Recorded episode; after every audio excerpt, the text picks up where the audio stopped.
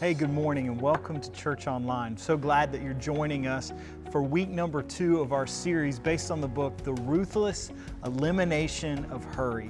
If you grab your Bibles, we are going to be in Luke chapter 5 and we're going to look at verses 12 through 16. And as you do that, I want to remind you um, that all of the scriptures and uh, important information and big ideas are on our YouVersion Bible app page there. You can open the YouVersion Bible app go to live events and look for North Park Church, and there you'll find all the scriptures we've used as well as all of the um, big ideas and some helpful resources that we would love for you to have. So go ahead, grab your Bible, and let's begin week two of the ruthless elimination of hurry. Very recently, um, my wife Ashley and I had to go to the DMV to get our North Carolina driver's license. We moved here uh, very recently, and a part of that process is getting a North Carolina driver's license. And so, uh, unfortunately, you can't do everything online. And so, this required us to go in person. And so, it took several months just to get an appointment. Uh, but we, we thought maybe if we had an appointment, we wouldn't really have to wait in line. Well, when we got there, there was not just one line, but two huge lines. And going to the DMV is a lot like going to the Chick fil A, except there's no great food and the customer service really isn't quite the same. In fact, the, the, folks at the DMV have to run a pretty tight ship, so they don't say things like, my pleasure. In fact, they were telling us to move and where to go. Um, sometimes I was afraid that maybe I accidentally signed up for uh, the Marine Corps and wasn't at the DMV. But there was one person who got treated really well. Uh, and that was my very pregnant wife, Ashley. Uh, everybody else had to stand in line, everybody else had to just take their ticket. Uh, but when Ashley came in, it was like, oh ma'am and, and here's here's a seat and ashley was like number 216 and they were on like 100 well the next number they called they didn't even call a number they just said you ma'am why don't you come up here and, and we'll go ahead and take care of you.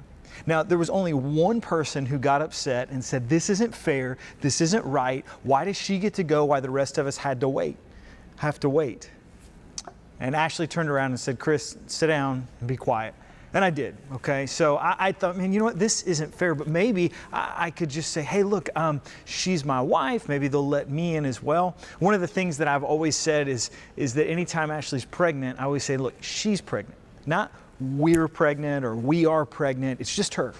But this time, this time I would have went with anything. I would have said, "Yes, we are both pregnant. We are pregnant together. That is my child. Why don't you let me go ahead as well?" Well, it didn't work. Ashley was there in about 10 minutes. She was gone.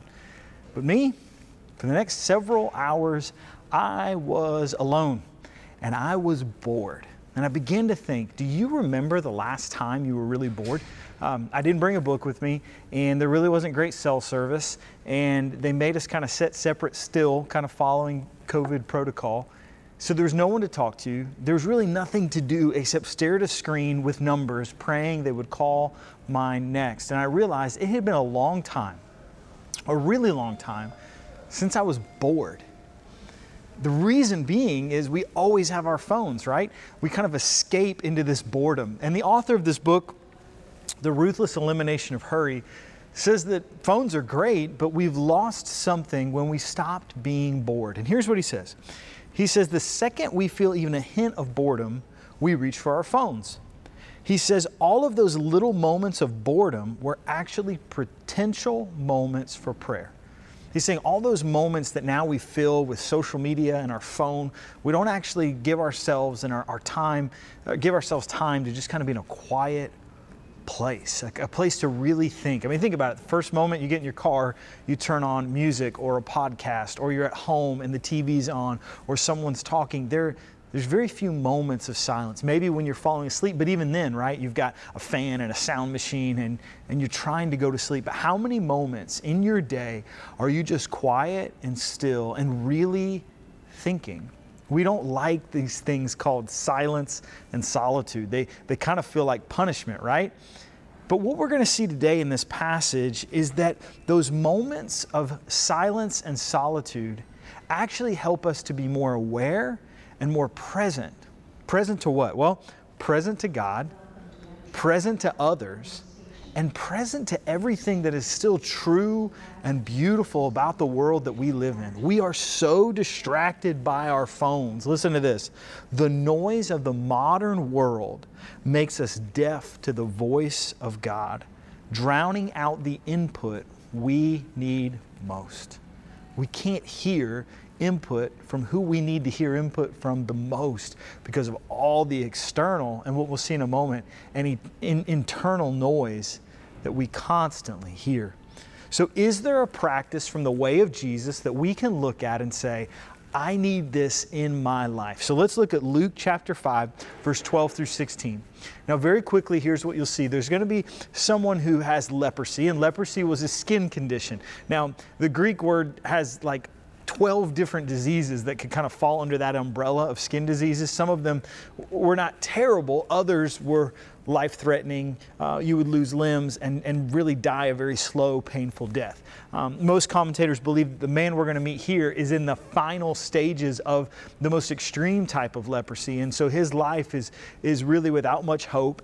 Um, not only that, because he's a leper, he would have been a social outcast. He would not be able to participate uh, in, in, many of the, the, the parts of, of, the Jewish faith and their religious festivals and gathering together for prayer. Um, he had to stay away. In fact, many people believed that being a leper, the, the skin, the outer disease was a reflection of an internal disease, that because of sin inside of that person, this was just simply the manifestation of that sin. And so they were considered not so much to have a disease, but really to be unclean. And anyone who touched them, no matter how clean or holy they might be, would themselves become unclean. And so here's what happens it says, While Jesus was in one of the towns, a man came along who was covered in leprosy, full on, near the end stages. There is not much hope. When he saw Jesus, he fell on his face to the ground and begged him, Lord, if you are willing, you can make me clean. He doesn't doubt Jesus' ability to heal him, but he doubts whether or not Jesus is willing to heal him. Because, like we said, to touch this man, would make Jesus unclean himself, or at least that's what he thought. Because when someone clean touched something unclean, they became unclean. But verse 13 says, Jesus reached out his hand and touched the man. I am willing, he said, be clean. And immediately the leprosy left him. Then Jesus ordered him, Don't tell anyone, but go show yourself to the priest and offer sacri- the sacrifices that Moses commanded for your cleansing as a testimony to them. Now, here's what's interesting Jesus tells the man, Go, go to the priest, do exactly what you're supposed to do. And in the law, in the Old Testament, there was kind of a, an actual list of what to do and to present yourself. But here's what was really funny it had been a really long time. In fact, for many of these priests, probably no one had ever come to, to show that they had been cleansed or healed of leprosy. I mean, in the Old Testament, there's two really specific stories about somebody being healed, but it was such a rare thing. Many rabbis considered being healed of, of this type of leprosy uh, as the same as really resurrecting someone from the dead. It was just absolutely unheard of. And so these religious leaders would have been absolutely shocked to find out. Now, in a small community, they would have known exactly who this man was. There would have been no denying that he'd been healed. Um, but exactly what you think would happen happened, right? Absolute pandemonium. Like people just began talking, and everyone wanted to know what happened. And, and, and Scripture tells us um, in verse 15 the news about him spread all the more so the crowds of people came to hear and be healed of their sicknesses. Jesus was trending, right? He was, he was all over social media. Everyone was wanting to get to, to, to see him, to experience healing, to talk about him. He was, he was really headed toward the height of his popularity. And verse 16 says, But Jesus often withdrew to lonely places and, praised, and, and prayed. Jesus often withdrew to lonely places to pray. Now, this would make sense if something bad was happening in Jesus' life, right? Maybe uh, the Pharisees had called him out on something, or maybe he was just kind of not feeling valued or loved, and so he pulled apart, you know, he got away because he didn't really feel like he was having that great of a day. But Jesus is at, is at the top of his, his popularity at this point. He has just done something so rare that news is spreading so fast, and Jesus' first reaction is not actually toward the crowd, but away from the crowd. Jesus doesn't actually look to really enjoy the popularity at that moment. In fact, he does the opposite, and it says he goes to a lonely place to pray. Why? Well, Jesus and these lonely places or quiet places is very common in Scripture. In fact, just in Luke alone, it mentions nine times that Jesus gets alone to a lonely place to pray. Now, in Scripture, there's this word desert in the Gospels, and it has various different meanings. So, the word used for desert, when it talks about Jesus being led by the Spirit into the desert, um, when he was fasting and, and he was tempted by Satan, that word for desert can mean desert. It can also mean desolate place, solitary place, lonely place, quiet place, or wilderness. It's actually not a negative place. Uh, it's a place of silence and solitude. I mean, have you ever read the story about Jesus being led by the Spirit into the desert and then he faces Satan? But during that time, he is fasting and praying. And I always think, okay, why would Jesus have to face the greatest enemy when he's at his weakest? But he was actually very strong. He had actually been in this place. The wilderness isn't a place of weakness, it was actually a place of strength. It was a place where he was able to focus and prepare and pray and get away from all the noise and all the hype and all the acclaim and all the things that other people were saying about him. So he knew who his heavenly Father said that he was, right? Because when the enemy comes to him, he begins to attack his identity.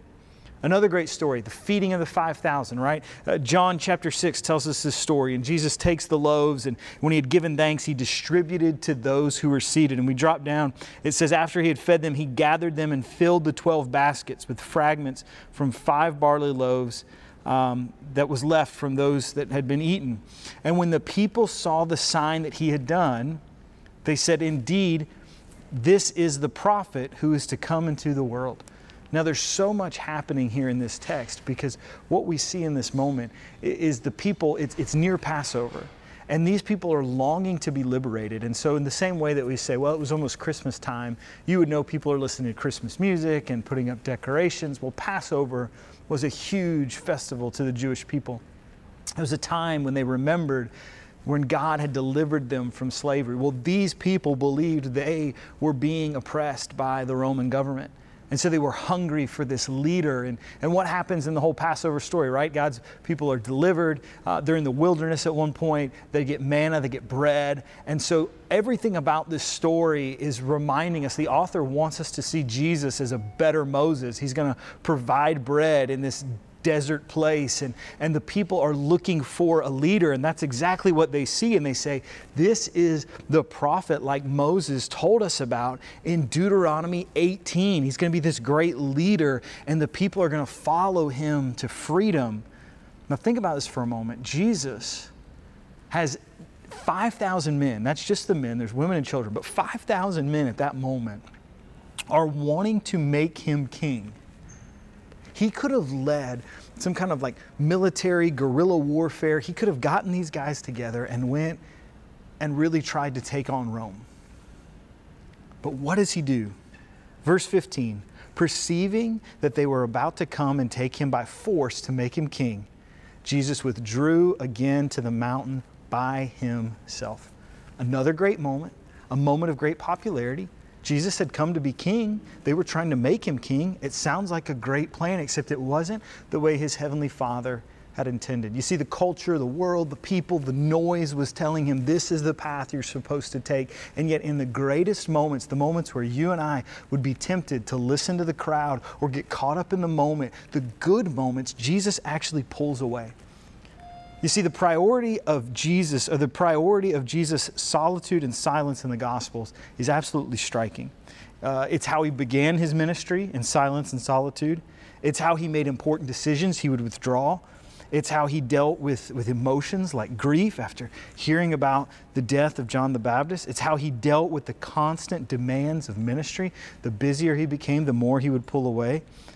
Um, it's how he prepared for important ministry events in his life and it's even how he prepared for death on the cross. Whether a great moment or a really difficult moment, Jesus continues to pull away. In fact, here's the big idea that I really want you to hold on to. The busier and more in demand and famous Jesus became, the more he withdrew to a quiet place to pray. The busier he became, the more he would actually withdraw to a quiet, silent place. That is the exact opposite of what I do. For Jesus, the busier he was, his first go to was to get to a silent place where he could think and pray. For me, the busier I am, that quiet place is the first thing to go, not the first go to. It's the first thing I take off the list. It's the thing that I put off for later. I'm too busy. There's too much to be done. There's people to meet with. There's family that needs me. But for Jesus, we find in the Gospels that sometimes he would, if, if, he was too busy during the day, he would get up in the middle of the night or early in the morning because it was that important. So here's the question if Jesus needed this time, a lot of it, don't you think you and I need that as well? And I'm not trying to lay this guilt, but this idea of silence and solitude is really a break from noise. And there's two kinds of noise there's an external noise, there's the noise that we hear, there's the noise of people and music and podcasts and Netflix, that constant noise that we, we, we don't normally turn off, but we need to. We need a break from the noise. But that's an easy one, right? That's turning off a switch, that's turning off a TV. The harder noise is that internal noise. What is that internal noise? It's the mental chatter that just never shuts up, right? It's when you do turn off the music and you do turn off the show. It's when you do get away to a quiet place. It's that running commentary in your head that reminds you of your failures. It's the replaying of conversations you've had with people that didn't go well and, and you wish you would have said something different. It's the worry about those things that you can't control. Here's one it's just running through all these hypothetical situations.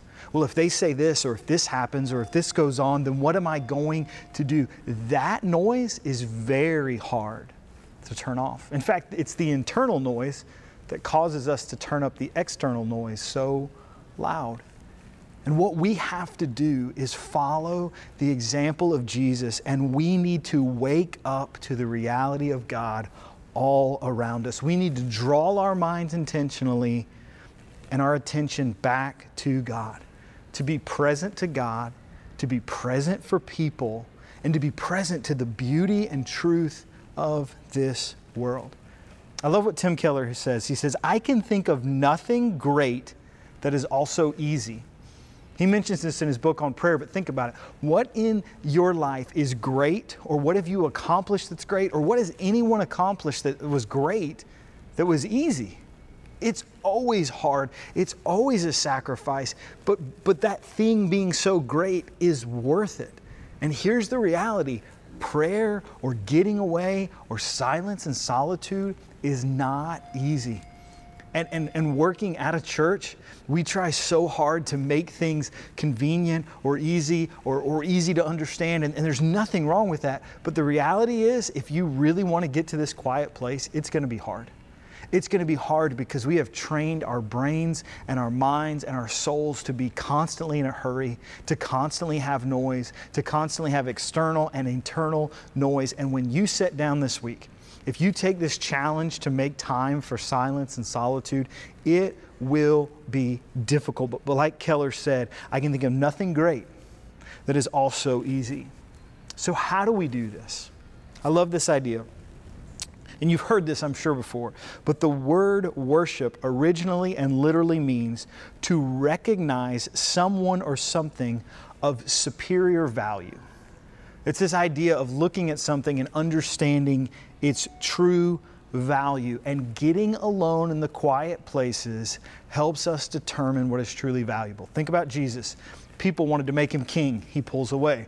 Right? The people want to begin, to celebrate what he's done. He pulls away. People are trying to tell him what his identity is. He pulls away and he reminds himself of the true value, of the value of the plan that his heavenly Father has for him, to be reminded of his identity, of who he is. And so think about this for just a moment. Let's say that your grandmother left you some jewelry. All right, and, and because it's your grandma, you just kind of put it away in a drawer and didn't really think about it. But let's say that you have a friend who, who works with jewelry and, and they happen to be over and you open the drawer and they see that and they say, where has that been? Why, why have you been hiding that? Let, let me see. This is this really beautiful piece of jewelry. In fact, this is from the 17th century, and, and this particular person who would craft this way, this is so rare. This has to be at least worth hundreds of thousands of dollars something you've been keeping in the drawer next to the, the staplers and pens and batteries and you know the junk drawer you come to find out is actually worth hundreds of thousands of dollars. So what would happen? Here's what would happen. Your friend who, who knows jewelry, they would begin to help you to admire this jewelry like you never had begin before. Uh, they would point out, the jeweler would point out the, the beauty that you had never seen. They would say, look at this, look at this stone. And here's what would happen as they pointed out this beauty, you would begin, your mind would be filled with the value of this particular piece of jewelry. You would begin to admire it in a way that you never had before, right? Because before it was just in the drawer. You would begin to think how your life is going to be completely different. I mean, this thing's worth hundreds of thousands of dollars, but then he tells you if you, if you would get it repaired, if you would, you would get it cleaned, it would be worth even more. And so you begin to think about how your life is going to be different just because of this thing that you possess it would you would begin to change your behavior toward it as well, right? You probably wouldn't put it in the junk drawer anymore, right? You would probably get a, a, special cabinet or, or maybe even a safe, and, and you maybe would even handle it with gloves. You would find that your behavior toward this particular piece of jewelry would absolutely change. And the last thing is, you would begin to invest in it. If you had a piece of jewelry that was worth hundreds of thousands of dollars, and he said, Listen, you need to go to Switzerland and there's one person on the planet who can who can fix this thing and make it worth even more, but it's going to cost you $5,000. You wouldn't even hesitate to invest in that. Why? Because you know it's worth. It's something you've had all along but you needed someone to come along and stir your affections for it, to point out its beauty and value. And the more you think about it, the more you admire it, the more you notice these things, the more it changes your behavior. Here's what's happened that jeweler has shown you the beauty of something that you possess. I love this, this, this, this idea. There is a reality here in the midst of your life and mind, and we do not recognize it. And because we do not recognize the value of it, we're not living properly. You would change your behavior, you would change your outlook, you'd change your schedule. You would invest if you had a piece of jewelry that you did not realize its value. But the only way to know that is to get away with the jeweler and begin to see and understand what you have. Colossians talks about all the wisdom of the world and all this truth and all of this value in Jesus, that he is not only smart, but he's the most brilliant person to ever live. And we have access to him. We have this incredible relationship, but because of all the noise, it's kind of something we kind of put in the junk drawer and it's there and we care and it's sentimental, but we don't really invest in it. It's not something that brings absolute value to our life. And, and silence and solitude is when we get alone and the Holy Spirit begins to point out the beauty and the greatness of Christ. And we begin to admire Jesus and we begin to be drawn to Jesus, and He begins to be the most valuable thing in our lives. And it changes our behavior, it changes our focus, it changes everything. Jesus knew that. Jesus constantly pulled away to a quiet place, to a desert place, to a lonely place, not for punishment, but to refocus, to become more aware. And the same is true for you and I. So this week, I want to challenge you every day, even if it's just five minutes, to get alone in a quiet place, no music, nothing else, just, just five minutes of just thinking. And be honest, it's hard. You'll probably fall asleep. You'll get distracted. You'll drive yourself crazy. In fact, when you first begin, you'll actually begin to kind of think of all these negative things. That commentary will kick in, but as you press in and the Holy Spirit begins to stir your affections for Jesus, you will begin to be amazed at the greatness and wonder of Jesus. And that five minutes of silence and solitude can be a real game changer for the rest of the day. Let's pray. Heavenly Father, we thank you for your love and your mercy and your grace. We thank you for, for just the absolute beauty of Jesus Christ. And I pray that we would get alone and we would begin to see and wonder at your amazing beauty and glory. I pray, Lord, that if anyone watching does not know you and wants to make you Lord of their life, that, Lord, they would surrender to you, that they would just simply say, Jesus, take all that I have, be Lord of my life, and, and, and begin to follow you, O Lord Jesus. I thank you, Father, for uh, our North Park family and for those that watch us online. We just thank you for this day. In Jesus' name, amen. God bless you and have a great week.